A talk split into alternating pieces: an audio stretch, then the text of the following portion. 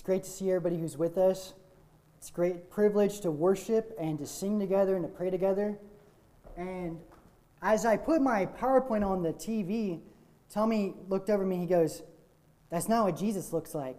And I go, Well, how do you know? And he said, I know what Jesus looks like. And I said, Do I look like Jesus? He goes, Uh uh So he's right. We're not, this isn't a picture of Jesus.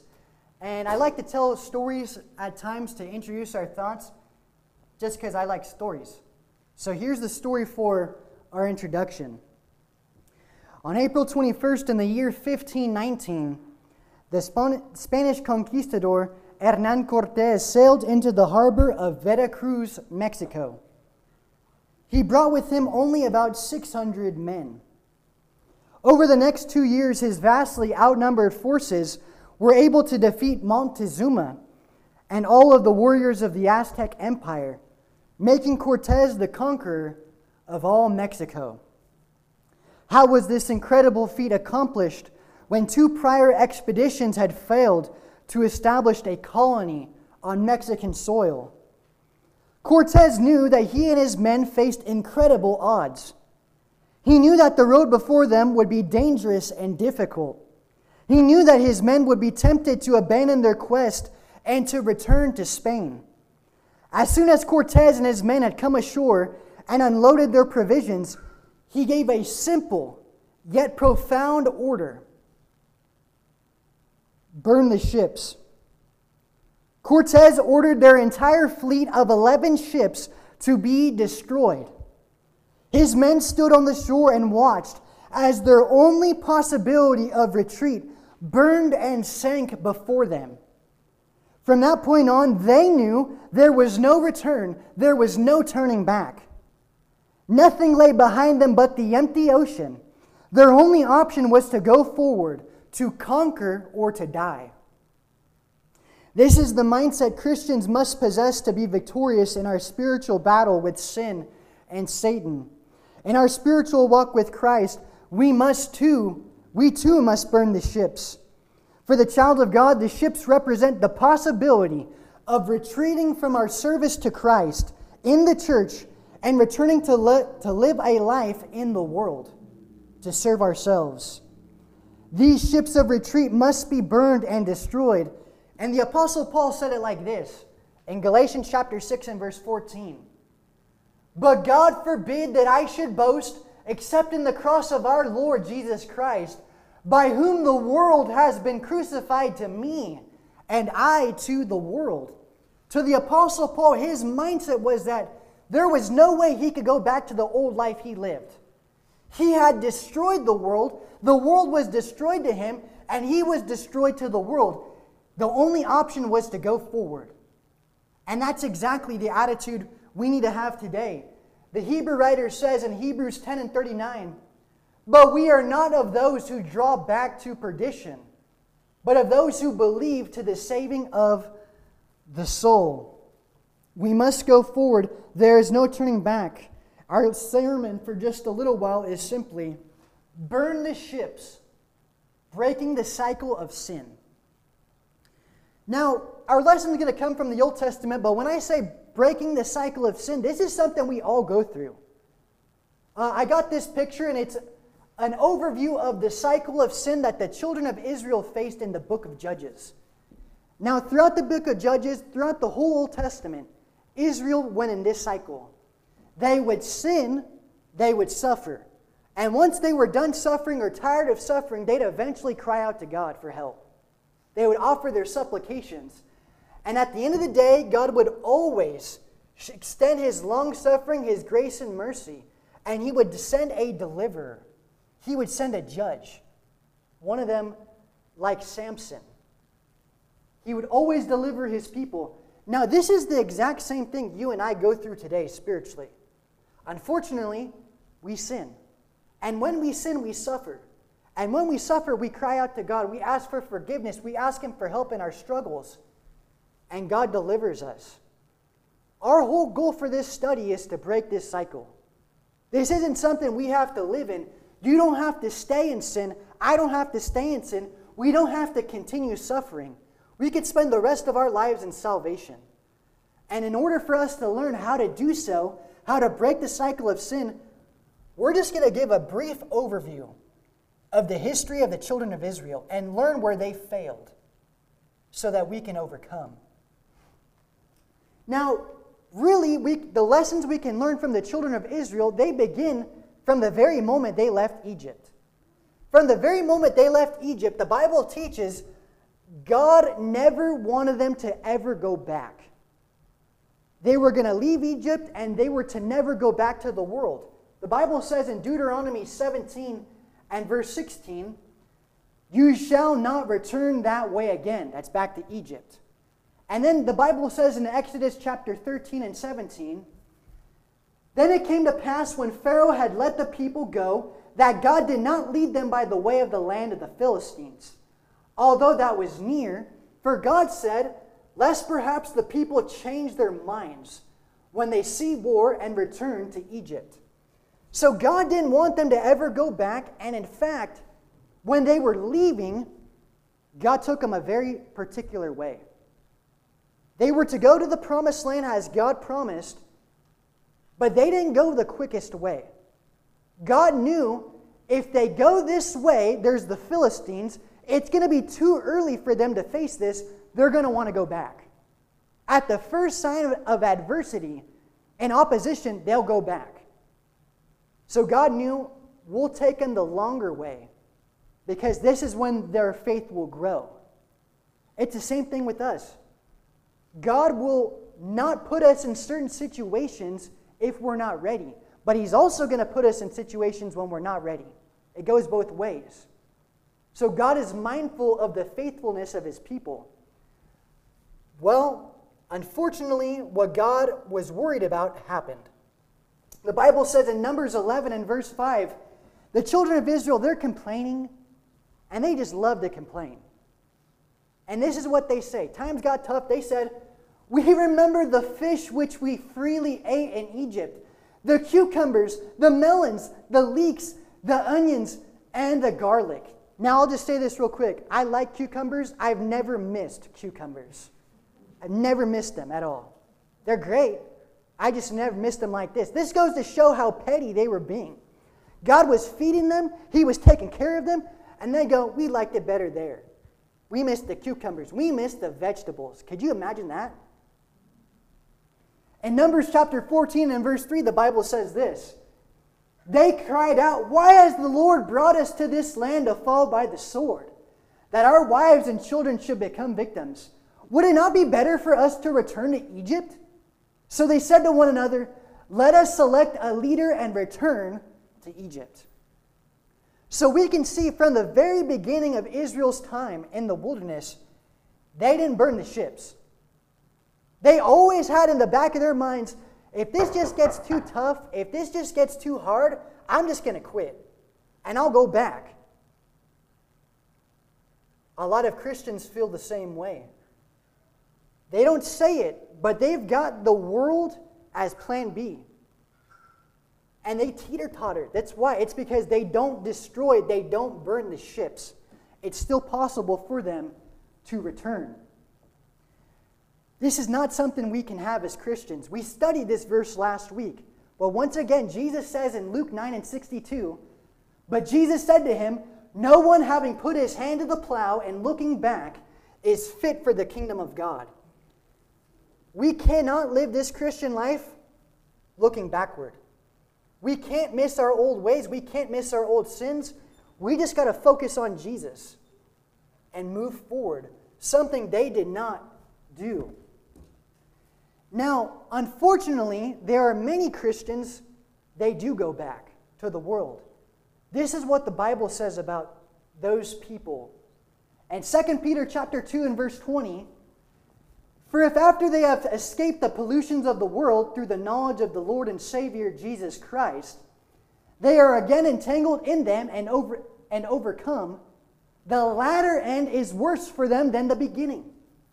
For it would have been better for them not to have known the way of righteousness than having known it to turn from the holy commandment delivered to them.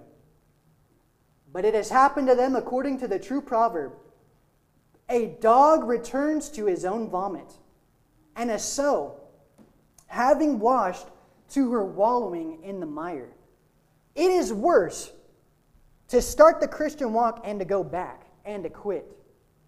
God looks at this, it's like a dog who eats their own vomit. It's very disgusting. I've, I've had dogs that have done that, and I just can't think, why you got to do that?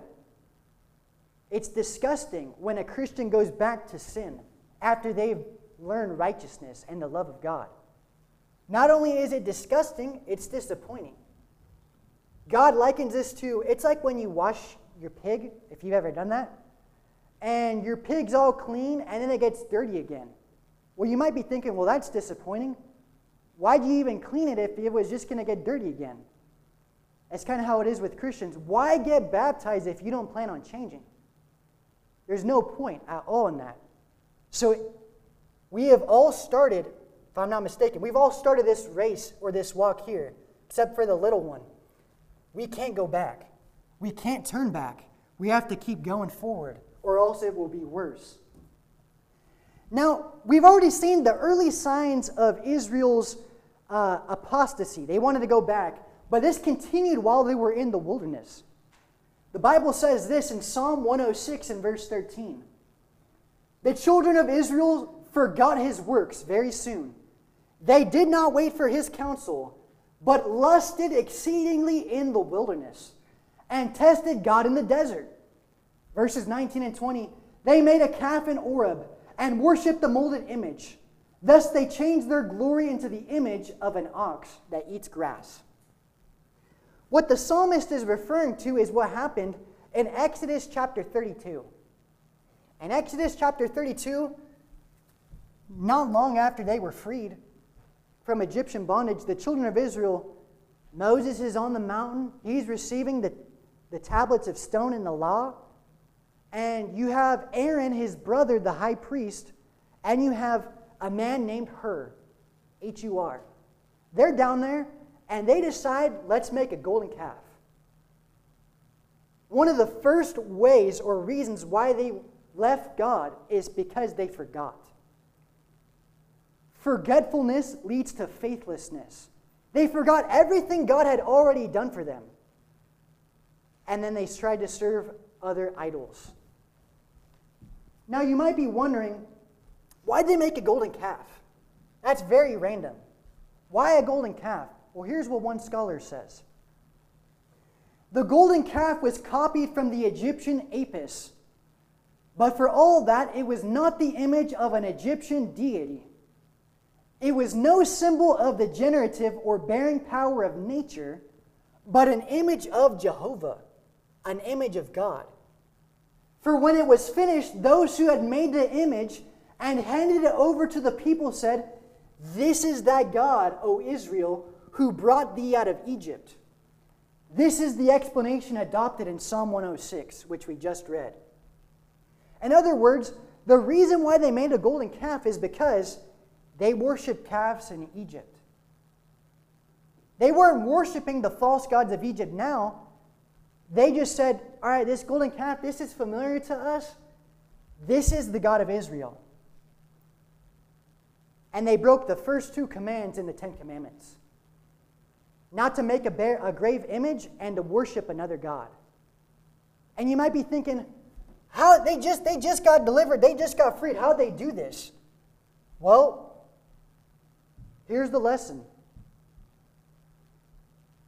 It took but a few days to get Israel out of Egypt. But it took many years to get Egypt out of Israel.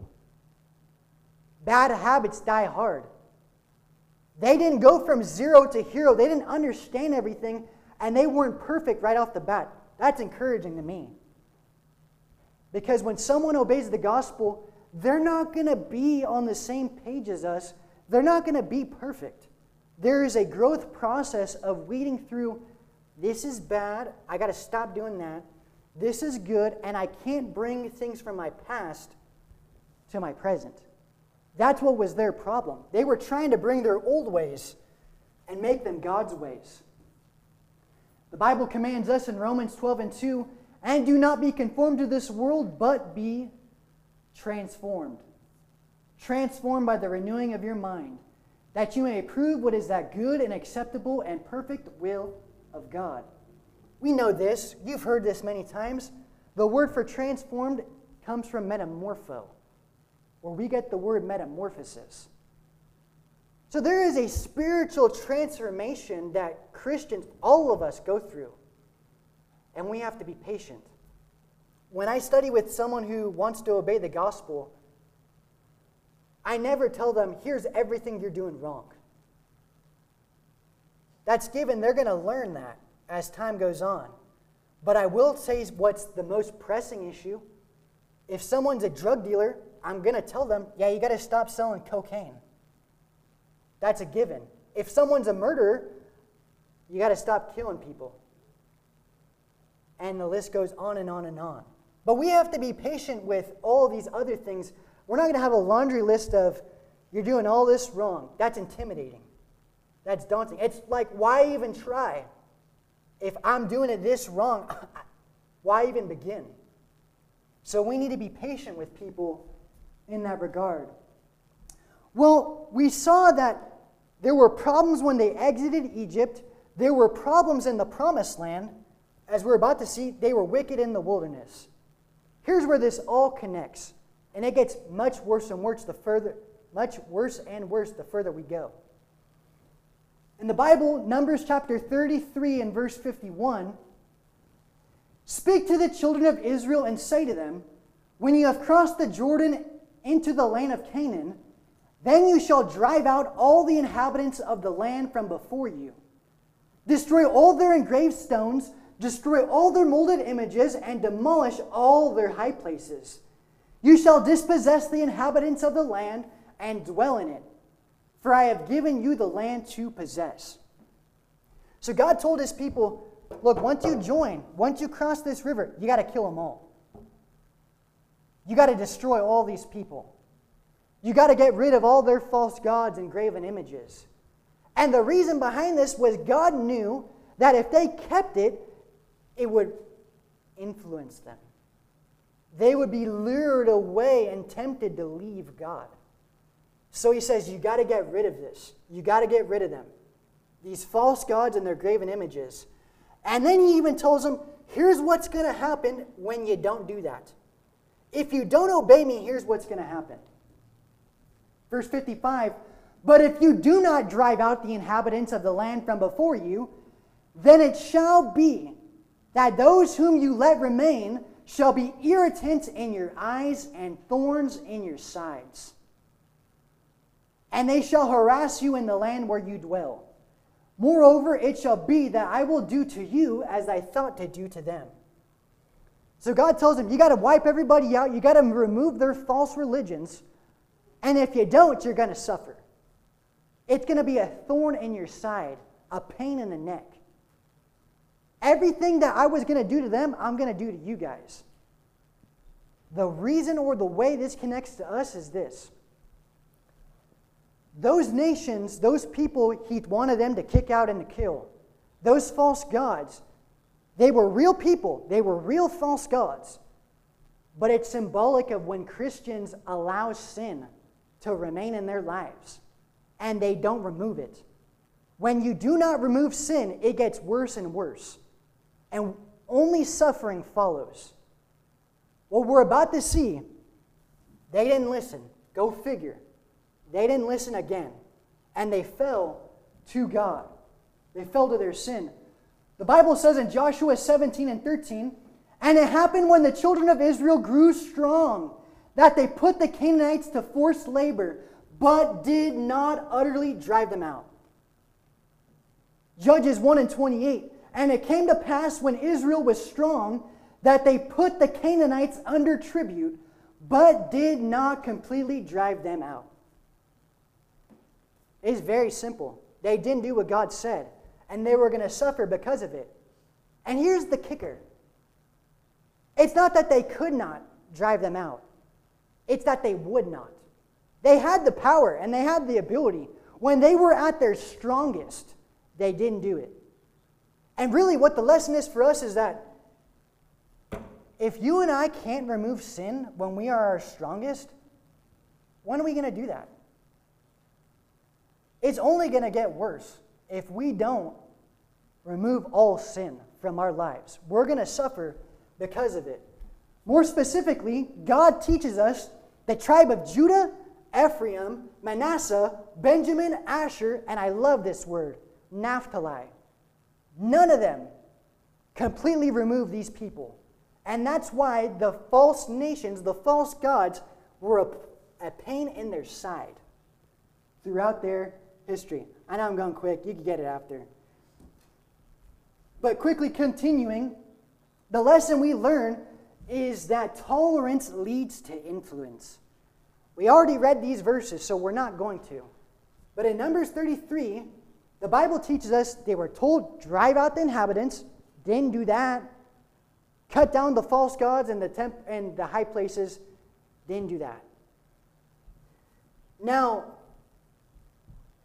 the most clear cut influence of their sin, of their failure to obey God, was made manifest in the high places.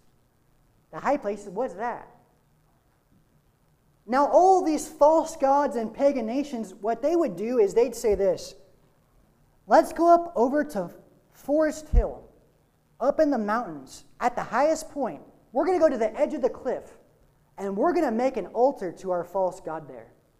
We'll sacrifice babies, we'll kill children, we'll have sex with everybody else's wives, and we'll do all that bad stuff. We will worship the sun, moon, and stars. That's everything they did on the high places. It's a high place because you go to a high place to worship. And that's what plagued the children of Israel throughout their entire history. In fact, here's what I mean Solomon was the first king in Israel to entertain the high places. Solomon and his son Jeroboam, they let this go on. Then King Asa came along, he destroyed them. Then his son Jehoshaphat came along, he destroyed them. But then Jehoram, Jehoash, Amaziah, Azariah, and Ahaz, they all brought them back. Hezekiah destroyed them, Manasseh brought them back, and then Josiah, he destroyed them. But you get the point? Because they did not destroy them immediately, it affected them throughout their history. It's much easier to remove sin before you're addicted and before we get addicted. When we don't remove sin, it's going to affect our kids. It's going to affect our husbands and our wives. It'll affect our families for generations, like it affected the children of Israel and their family. The Bible says, lastly, on this point, Psalm 78, verse 58 the children of Israel provoked God to anger with their high places and moved him to jealousy with their carved images.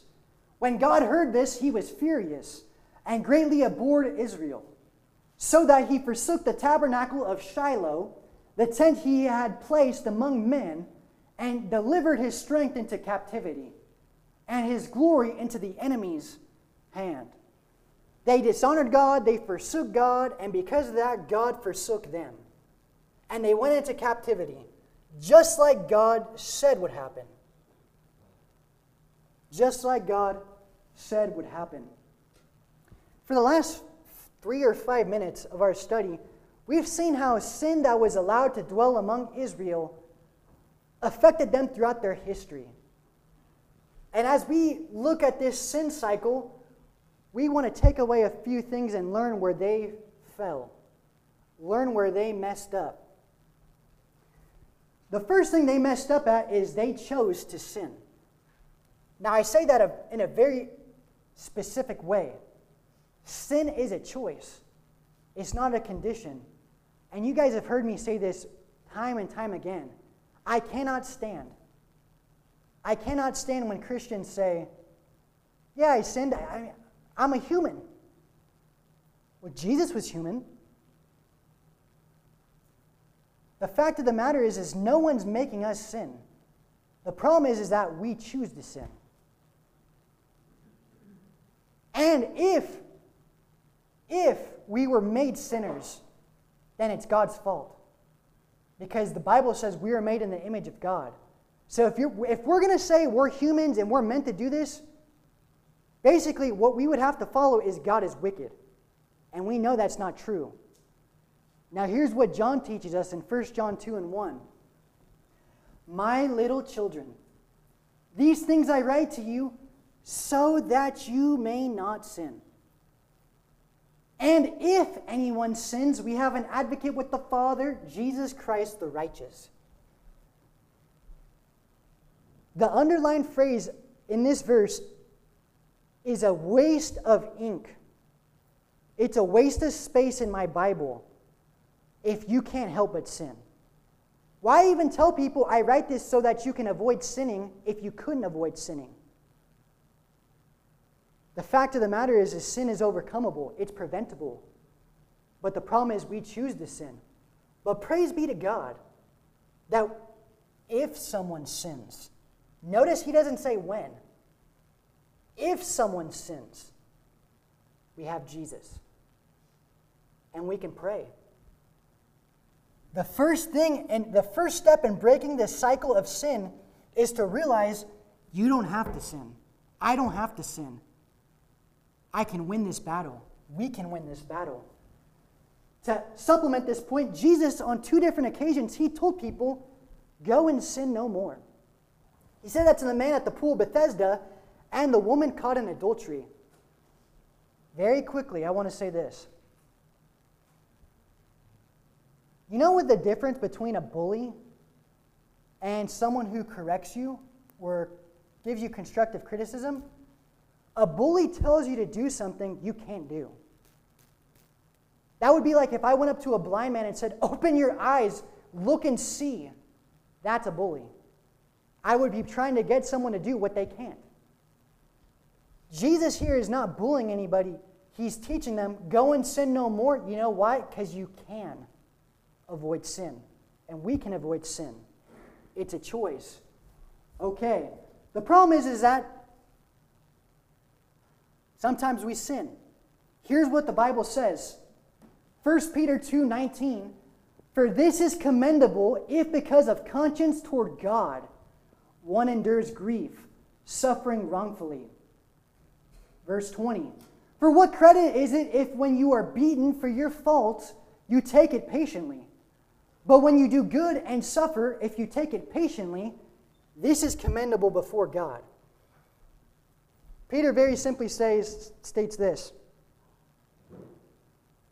We're going to suffer. Suffering is not fun, but not all suffering is the same. There's suffering because of God. That's good. That's okay. But what's not okay is when you and I suffer because we did something wrong. That's not okay. When someone sins Suffering's coming. You, you are, we are hurting ourselves and everyone closest to us. We will suffer because of sin. But it doesn't stop there. There's some hope. We can pray out to God, we can give our supplications. Philippians 4 and 6 Be anxious for nothing, but in everything by prayer and supplication. With thanksgiving, let your requests be made known to God. I'll just say this on this. There's different kinds of prayers. There's adoration, there is adoring God, there is, I can't remember the C in the acronym that Jonathan gave. There's T for thanksgiving, and then there's S for supplication. Supplication is the please help me, please help with this part of prayer. And we can ask God to help us with our sins and with our temptations. But finally, God offers salvation. After King David committed adultery and after he killed Uriah the Hittite, he prayed this Hide your face from my sins and blot out all my iniquities. Create in me a clean heart, O God, and renew a steadfast spirit within me. Do not cast me away from your presence, and do not take your Holy Spirit from me. Restore to me the joy of your salvation and uphold me by your generous spirit. That's a beautiful prayer. It's a hopeful prayer. You know what happens when we sin after we suffer and after we cry? I don't know how it is with you. I can feel like I'm not saved anymore. I can lose my confidence and my reassurance because I know I'm not living right. And one of the most beautiful things David writes is he says, Please restore to me the joys of my salvation. You remember what it was like when you got baptized? When I was baptized, I knew it was, I knew it was a big deal. I knew it was for the forgiveness of my sins. I knew what it was for. I remember I literally, I prayed. This is that nighttime, right before I went to bed that night. I got a text message from Wade. And I have the text message, I don't have it up on the screen or anything, but just to paraphrase, he basically told me, You can finally go to sleep and not have a care in the world. Because the most important aspect of your life was just taken care of. And I remember thinking, this guy is sensitive. And I put it down and I go, this, I don't, I don't even understand what he's saying. And I was like, whatever. And I just put the phone away. And afterwards, I remember thinking, the more time that's gone by, I've been able to appreciate what he said and what this says more. Because I realized that feeling goes away. That feeling goes away when we sin. But the beautiful part is that we can have it again. If we sin and if we ask for forgiveness, God will restore the joys of our salvation. We can break the cycle of sin, and we can do it together. The last verse we're going to read is this How do we do this? We burn the ships, we leave our sins, we remove our sins, and we don't look back. Once again, Philippians 3 13 and 14. Brethren, I do not count myself to have apprehended, but one thing I do forgetting those things which are behind and reaching forward to those things which are ahead. I press toward the goal for the prize of the upward call of God in Christ Jesus. We got to stop looking backward and we just got to move forward and focus on Jesus because no one else and nothing else matters but Him. Maybe you're here and your garments have gotten dirty again. Maybe you've been baptized, you've been washed clean. But we have allowed sin to come back in our life in some form of it or another. We can pray and give our supplication to God, and He will restore to us the joys of our salvation. If you're one of this class, please come while we stand and sing the song of invitation.